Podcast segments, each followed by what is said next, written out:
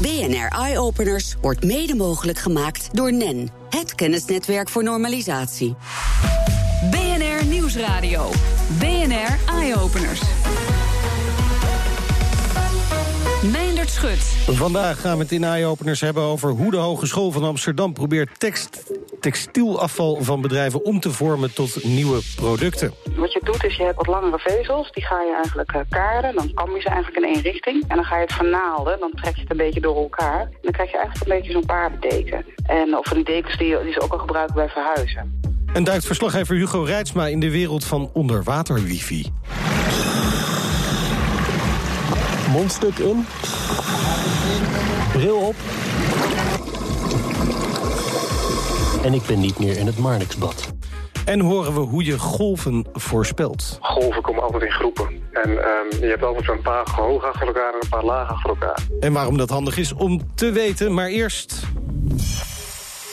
De circulaire economie is booming en dus lukt het ons om steeds meer textielafval te, in te zamelen. Maar meer dan uh, 35% van deze stroom kunnen we nog altijd niet gebruiken om te recyclen tot nieuwe vezel of textiel.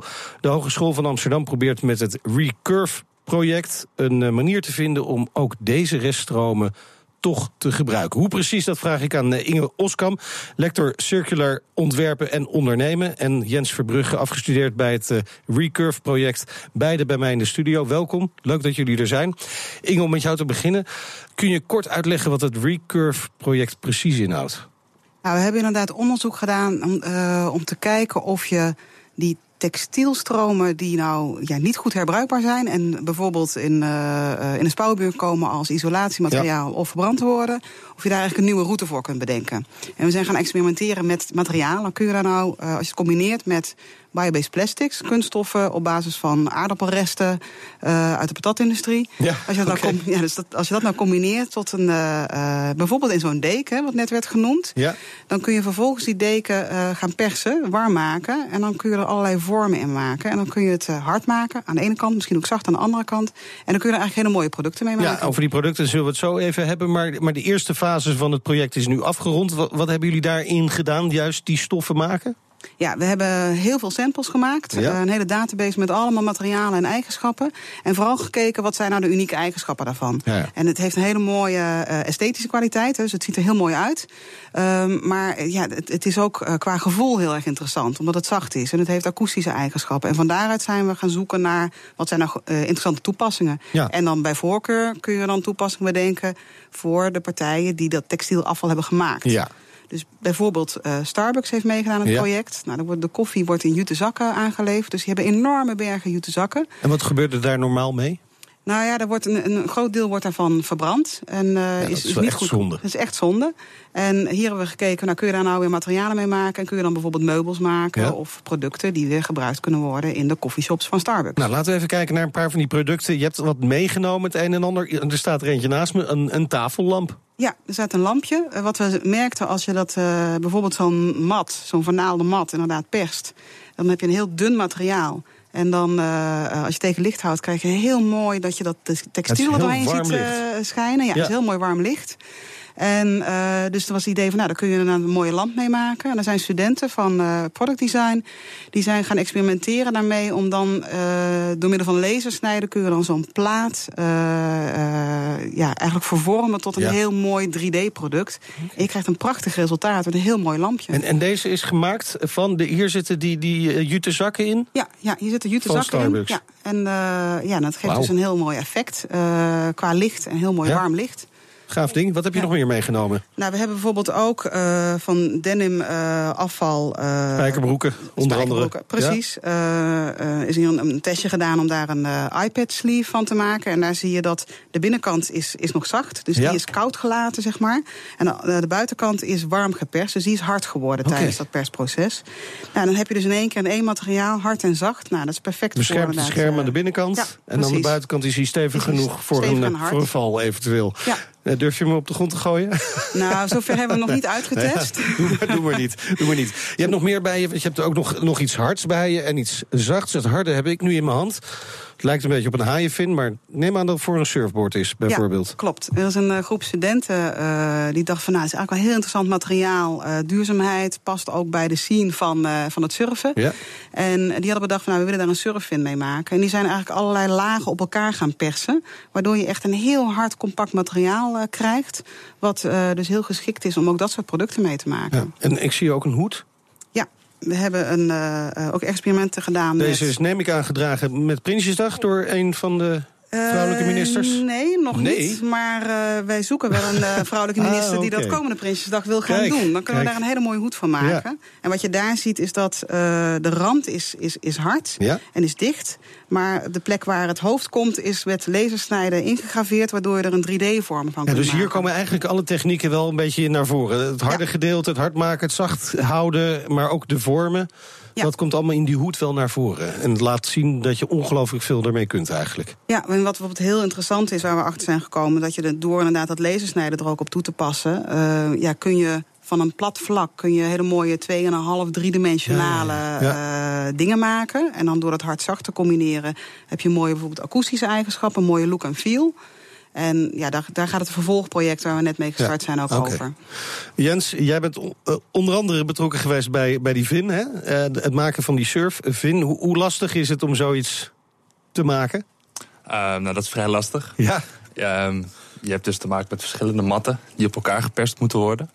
En eigenlijk een probleem is wanneer je te veel van die matten op elkaar wilt leggen, is dat wel elke mat natuurlijk even goed verhit wordt.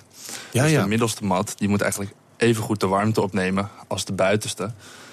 En dat heeft dus veel experimenteren nodig. Ja, ja, maar uiteindelijk is het dus gelukt. Dit, dit wordt ook daadwerkelijk gebruikt? Nou, de stu- studenten zijn daar volgens mij wel mee aan het ondernemen. Oké, ja. oké. Ja. Dus dit wordt misschien wel weer een apart bedrijfje.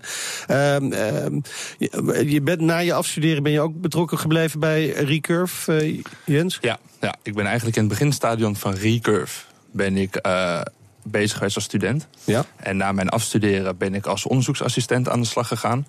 Om dus eigenlijk verder te gaan met onderzoeken en de mogelijkheden rondom bijvoorbeeld dat, uh, dat lasersnijden. Ja. En tegelijkertijd dus een stukje studentbegeleiding die dat materiaal opgepakt hebben.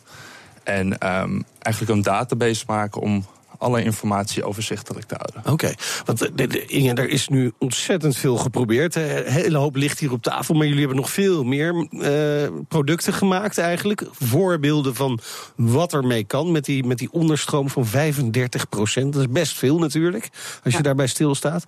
Um, maar ja, nu is het natuurlijk zaak om dit in de winkels te krijgen, ja, uiteindelijk. Klopt.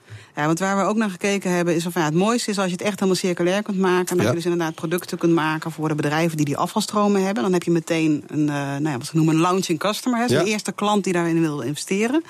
En ja, dat willen we ook echt doorzetten. En we zien inderdaad mogelijkheden juist voor akoestische wandpanelen, plafondpanelen, producten waar inderdaad functionaliteit in geïntegreerd is, zeg maar, in, in het interieur. Uh, om daar inderdaad echt uh, ja, wat meer massa-achtige ja, serie, ja, ja, ja. serieproducten mee te maken. Waar ook uh, echt een interessante business case aan vast zit. Jens, nou kan ik me voorstellen, jullie zijn heel erg bezig geweest. Hoe kunnen we nou van dat ene product andere producten maken? En wat komt er allemaal bij kijken? Maar eigenlijk zou je natuurlijk aan de voorkant al zo'n stap willen maken. dat een product zo ontwikkeld wordt dat je er heel makkelijk weer een nieuw product van kunt maken. Kan ik me voorstellen. Ja, klopt. En hebben, hebben jullie daar ook al over nagedacht?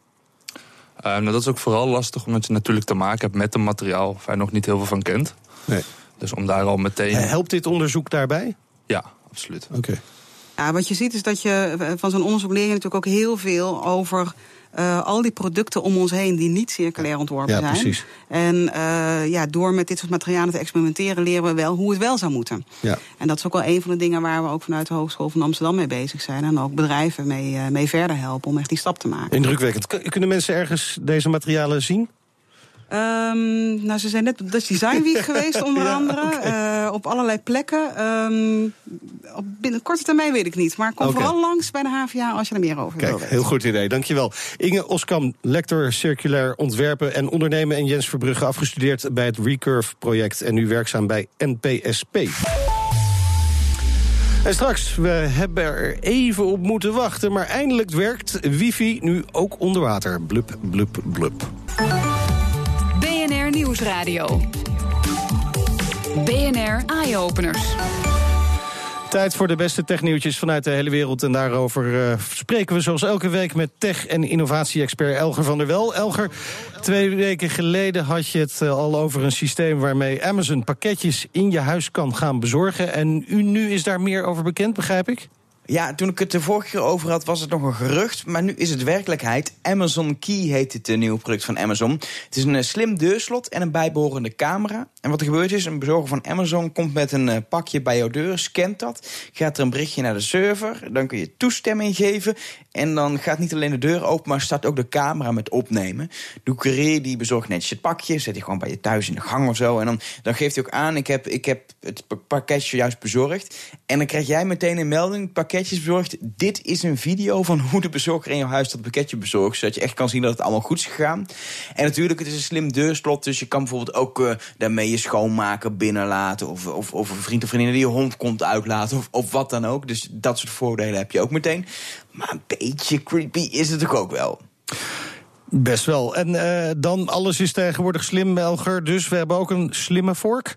Ja, Meijnerd, ik weet niet of jij wel eens meer smakt tijdens het eten dan je eigenlijk zou willen. Maar dan kun je de, ja, ja, dan kun je de Japanse Otohiko-vork nee, proberen. Niet, hoor. Dat is een, een, ja, een soort noise-canceling vork. Die speelt allerlei geluiden af via een ingebouwde speaker... die dan, die dan het geluid van, van, van jou, jouw eten, zeg maar, soort van ja, weg halen, niet meer laten horen. Um, en zeker in Japan is het handig, want de house natuurlijk van noedels die je nogal slurpend naar binnen kunt krijgen. en niet iedereen is daar blij mee met dat geluid. Zo is dat. Uh, van Japan gaan we naar de Verenigde Staten. Daar kun je binnenkort een uh, robot tegenkomen in de supermarkt. Supermarktketen Walmart die gaat om te testen in 50 vestigingen een robot door de gangpaden laten rijden langs de schappen. En die gaat dan scannen welke schappen er leeg zijn. En ook kunnen die robots bijvoorbeeld checken of alle prijzen nog kloppen en of er geen verkeerde labels bij het verkeerde product hangen. Op die manier kunnen ze ja, zorgen dat de vakkenvullers hun werk beter en sneller kunnen doen. Maar het is wel belangrijk, het vakkenvullen zelf, dat blijft voorlopig in ieder geval nog gewoon mensenwerk. En dan nemen we ook afscheid, dat doen we ook af en toe, van een innovatie. Misschien wel een mooie innovatie was het. Want Microsoft stopt met zijn Kinect, begrijp ik. Ja, end of an era zul je misschien zeggen. Al zijn er heel weinig mensen die daadwerkelijk heel veel nuttige dingen in hun leven hebben gedaan met de Microsoft Kinect. Het was een 3D-camera die, die in 2010 uitkwam in eerste instantie bij de Xbox, spelcomputer van Microsoft. Later ook voor de PC. Uh, het was vrij revolutionair. Hij kon real-time in 3D jou en je omgeving in kaart brengen. Zodat je bijvoorbeeld spelletjes kon spelen die je, die je bediende met je lichaam. Helaas waren die games slechts een soort gimmicks. En is er nooit echt heel veel met die Kinect gedaan. De grap is wel dat die techniek uit die Kinect eigenlijk dezelfde techniek is die nu in de iPhone 10, de nieuwe iPhone, zit. Bovenin voor dat Face ID. Alleen is die dan in de iPhone 10, 20 keer zo klein. Maar precies dezelfde techniek met sensoren en lasers die al in Kinect zat. En ook Google gebruikt het voor augmented reality. Dus, dus Microsoft heeft daar wel iets goed gedaan. Maar de echte toepassingen die komen nu van andere bedrijven. Elger, dankjewel. Tot volgende week. BNR Eye Openers. Als je windturbines op zee moet onderhouden, is het heel handig om te weten wanneer de grote golven aan zitten te komen, zodat je dan veilig weg kan. Dat kan nu steeds nauwkeuriger met de Golvenradar-app. Een, uh, een van de ontwikkelaars is Peter Naaien. Hij is docent uh, Ship and Offshore Hydromechanics aan de Technische Universiteit Delft. Uh, die hier ook op promoveerde. Welkom in de uitzending. Dankjewel. Hoe, hoe wordt de komst van golven uh, tot nu toe gemeten? Um, dat gaat eigenlijk een beetje op dezelfde manier als het, uh, het weerbericht werkt. Je gaat eigenlijk van tevoren een uh, voorspelling gebruiken die eigenlijk uh, een soort uh, ja, algemene statistiek geeft. Dus wat is de kans op golven van zo en zo hoog? En op basis daarvan wordt, wordt dan besloten of dat geacht wordt als werkbaar of niet. En zo niet, ja, dan blijf je thuis. En zo wel, dan kun je wel je ding gaan doen. Um, en wat wij daar aan geprobeerd hebben om toe te voegen is een, eigenlijk iets wat meer lijkt op een buienradar. Dat je eigenlijk precies kort van tevoren te zien krijgt uh, wat voor golven eraan komen. En dan instantaan kan beslissen ja, of je dan je klus kunt uitvoeren of beter nog even kunt wachten. Ja, want je wil dus uiteindelijk gewoon veel nauwkeuriger zijn dan die algemene voorspellingen.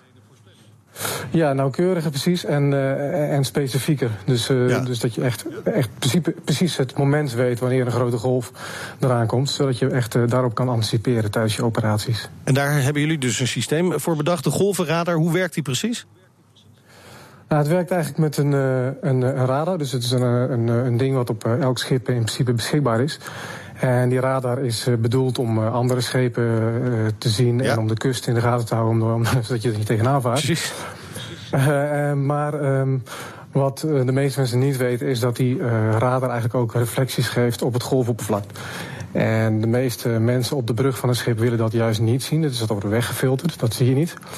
Maar voor ons is dat juist uh, ja, de essentiële input. Dus we gebruiken eigenlijk de ruis uh, die normaal gesproken ja. juist uit de radarbeelden wordt wegge weggehaald. En, en, en zo kunnen offshore bedrijven dus veel preciezer zien wanneer er hoge golven en wat minder hoge golven zijn. En, en dat, dat is blijkbaar heel belangrijk voor ze. Ja, dat is, dat is heel belangrijk, omdat uh, heel vaak uh, golven en de bewegingen die schepen maken door die golven, uh, het, ja, het werkbaar, de werkbaarheid van offshore operaties uh, heel erg bepalen. Dus bij te hoge golven kan het zo zijn dat de kans gewoon op een ongeluk of een ja, te groot wordt, waardoor je je klus niet, niet kunt doen. Um, dus ja, als je in condities waar je normaal gesproken liever thuis zou blijven, omdat de kans op, op. ja. op ongewenste gebeurtenissen te groot is.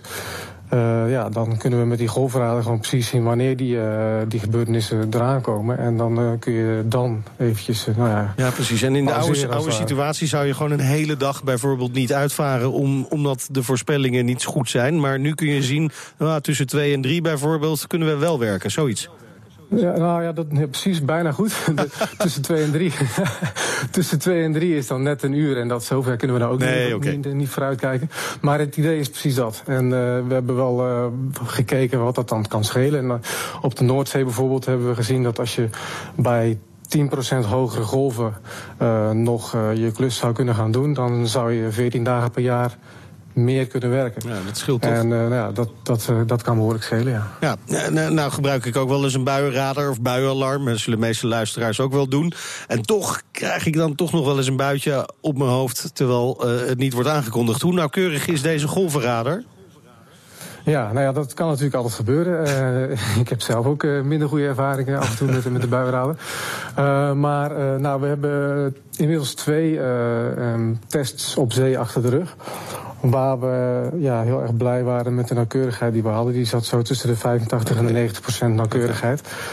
Um, en het, ja, het, het fijne van het systeem is ook dat wanneer je eigenlijk um, een situatie hebt dat het systeem minder nauwkeurig zou zijn, dan weet je dat ook. Want je kunt in de interface voor de afgelopen minuut uh, zien uh, hoe goed je voorspelling was. Dus ja.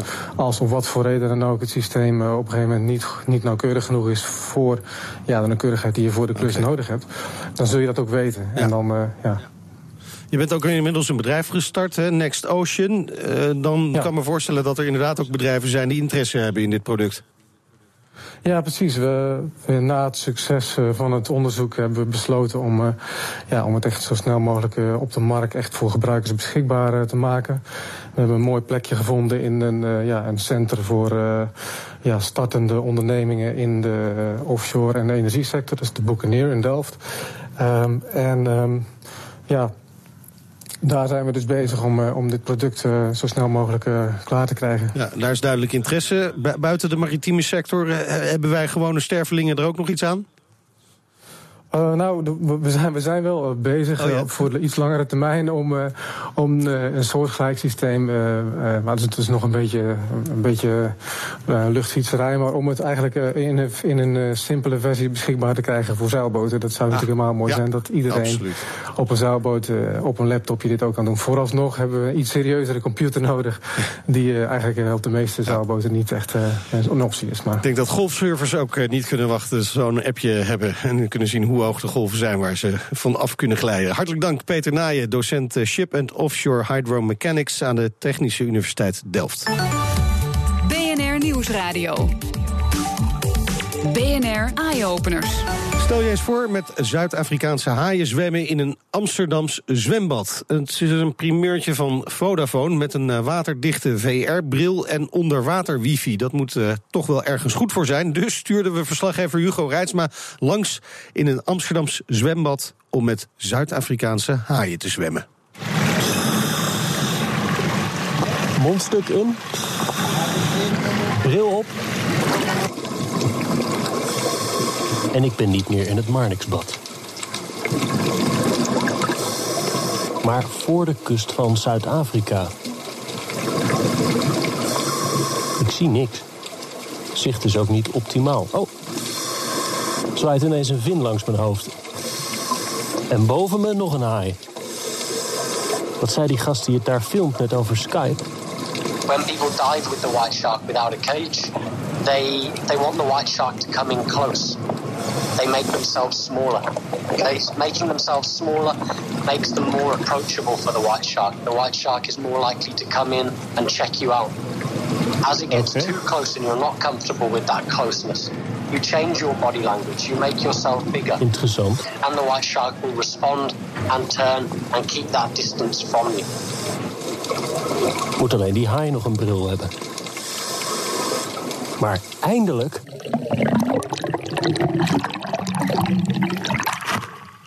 Hebben we ook onderwater wifi. Ik ben Albertijn, Chief Technology Officer van Vodafone. Hoe werkt dit? Wat we doen is wij hebben eh, door de 4G-netwerk van Vodafone Ziggo Nederland en ook dan van Vodacom, eh, onze zustermaatschappij in Zuid-Afrika, hebben wij een stream gedaan, een livestream gedaan van de, de eh, mensen die wij mee meewerken om de, de high experience mee te maken. Dan hebben wij een speciaal eh, VR-bril die 3D geprint is, die onder water kunnen.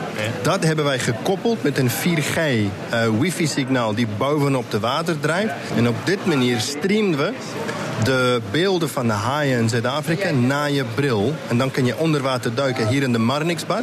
Maar je ziet gewoon de beelden die uit Zuid-Afrika komen. 4G boven water en dan wordt het onder water wordt het een wifi-signaal. Het wordt, nee, dat is 4G bovenop de water met wifi. En dan met een kabel, een coaxiale kabel onder water. Want geen radiosignaal kan gewoon onder water doorheen. Dus dit moet gewoon met een kabel. Dus dat betekent dat we straks met Vodafone niet eh, onder water kunnen appen. Ja, dat zou superleuk zijn. Maar ik zou je voorstellen dat je kijkt naar de vissen in de omgeving eh, om jou heen. Eh, Ja. Dat is eh, wel supermooi. Dat heb ik gedaan. Maar ik zit te kijken van zijn er ook nog praktische toepassingen? Ja, weet jij, eh, wij hebben echt gekeken hoe ver kunnen wij de technologie duwen. Om wa- wat wij kunnen doen met ons netwerk. En ik, ik denk, dit ziet echt super tof uit. Eh, veel dingen onder water hebben wel gewoon communicatie nodig. Maar vanwege de problemen de, die radiosignalen onder water heeft... eh, moet het gewoon met een kabel geconnecteerd worden. Dus wij transporten de wifi-signaal door de kabel naar de telefoon in je bril. Maar wat de praktische applicaties van dat zou zijn... Ja, ben ik op dit moment niet eh, helemaal zeker van. Ja, daar moeten ze nog even induiken dan. Eben Albertijn van Vodafone en de haaien van de Gansbaai... in een verslag van Hugo Reitsma. En dat was hem voor vandaag. Meer innovaties met impact vind je op bnr.nl slash eyeopeners. Op Twitter vind je ons via BNR Innovatie. En de hele uitzending kun je terugluisteren als podcast... via iTunes en Spotify. En je hoort ons in de toekomst. BNR Eye Openers wordt mede mogelijk gemaakt door NEN, het kennisnetwerk voor normalisatie.